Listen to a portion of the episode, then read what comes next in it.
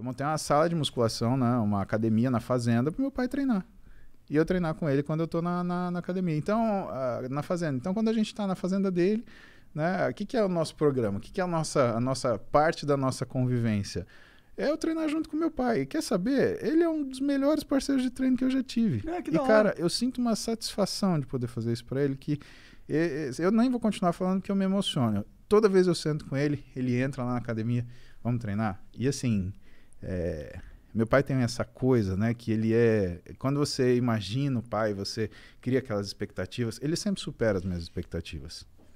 Ele supera porque ele tem um método de operar que eu descobri recentemente, quando eu fui pai. E eu virei para ele, foda falar isso. E a gente sempre teve conversa muito dura.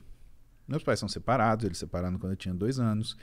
A gente tinha muito pouca oportunidade de falar, mas o meu pai era um cara consistente. Então todo dia ele me ligava. E cara, vocês lembram de como é que era telefone 20 anos atrás?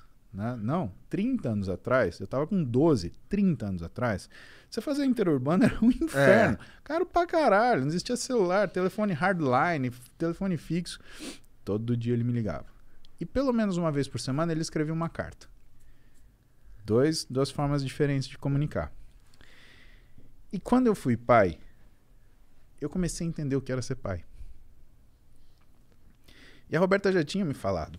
Ela falou: ó, bom pai é o bom filho que cresce. E isso já me chamava, isso ficava na minha cabeça martelando, martelando, martelando. E um dia a gente foi ter uma conversa dessa. E aí eu falei pra ele, foi a vez. Desculpa. Não, É não, foda. nada a ver, cara. Eu que Fica sou bom. chorão do É flow, foda. normalmente. É foda porque é, é muito coisa do coração, assim. E aí eu virei pra ele e falei assim, pai, eu acho que eu entendi. Durante a minha vida inteira, o senhor teve, além de muito amor, muita paciência. Porque o senhor divide a vida em gaveta. O que, que eu vou falar com meu filho aos 10? O que, que eu vou falar com meu filho aos 20? O que, que eu vou falar com meu filho aos 30? Meu pai riu. Ah! Um segundo. Meu pai riu com sabedoria. E ele virou pra mim e ele falou assim: Filho, essa é uma gaveta que a gente vai abrir aos 60, tá bom? Ah! Caralho, legal, cara. legal pra caralho. É foda, é foda falar disso. É, parece piegas, né, cara? Mas, sabe, é é uma coisa pessoal, porque quando você olha a sua vida e aí você vê. Não parece pegas, não, cara. Obrigado, obrigado pela solidariedade. Não, é porque essa, essa questão do pai é foda mesmo. Eu ter- sei, eu sei como ser pai muda uma pessoa, Porra. muda completamente, muda a, tua, a visão que você tem da vida, todas as prioridades, tudo muda.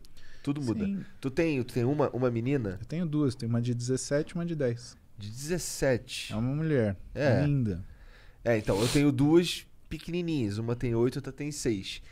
E, e eu lembro, cara, a mudança que foi na minha vida ter uma filha mesmo. E ser pai é uma tarefa complicada, cara. Cara, e por isso que eu imagino a paciência que ele tem de conseguir organizar isso e, e assim, cai um véu da ignorância que você acha que sempre a pessoa faz o melhor que ela pode. Mas quando você descobre que ela não só sempre fez o melhor que ela pôde, mas ela planejou isso e sofreu por causa disso, É. cara, é, aí aí você entende o valor das pessoas que que estão com você. Qual a profissão do teu pai? Meu pai é físico, É? não tem nada a ver. Cara, pai- tem, tem. Assim, eu, eu te pergunto isso pra, pra ver se eu consigo é, entender como que ele chega a essa conclusão. Bom, faz sentido agora ele ter as gavetas tudo É, organizado. é É, físico, né? O É cara é foda. crânio. Ficou fazendo conta. né?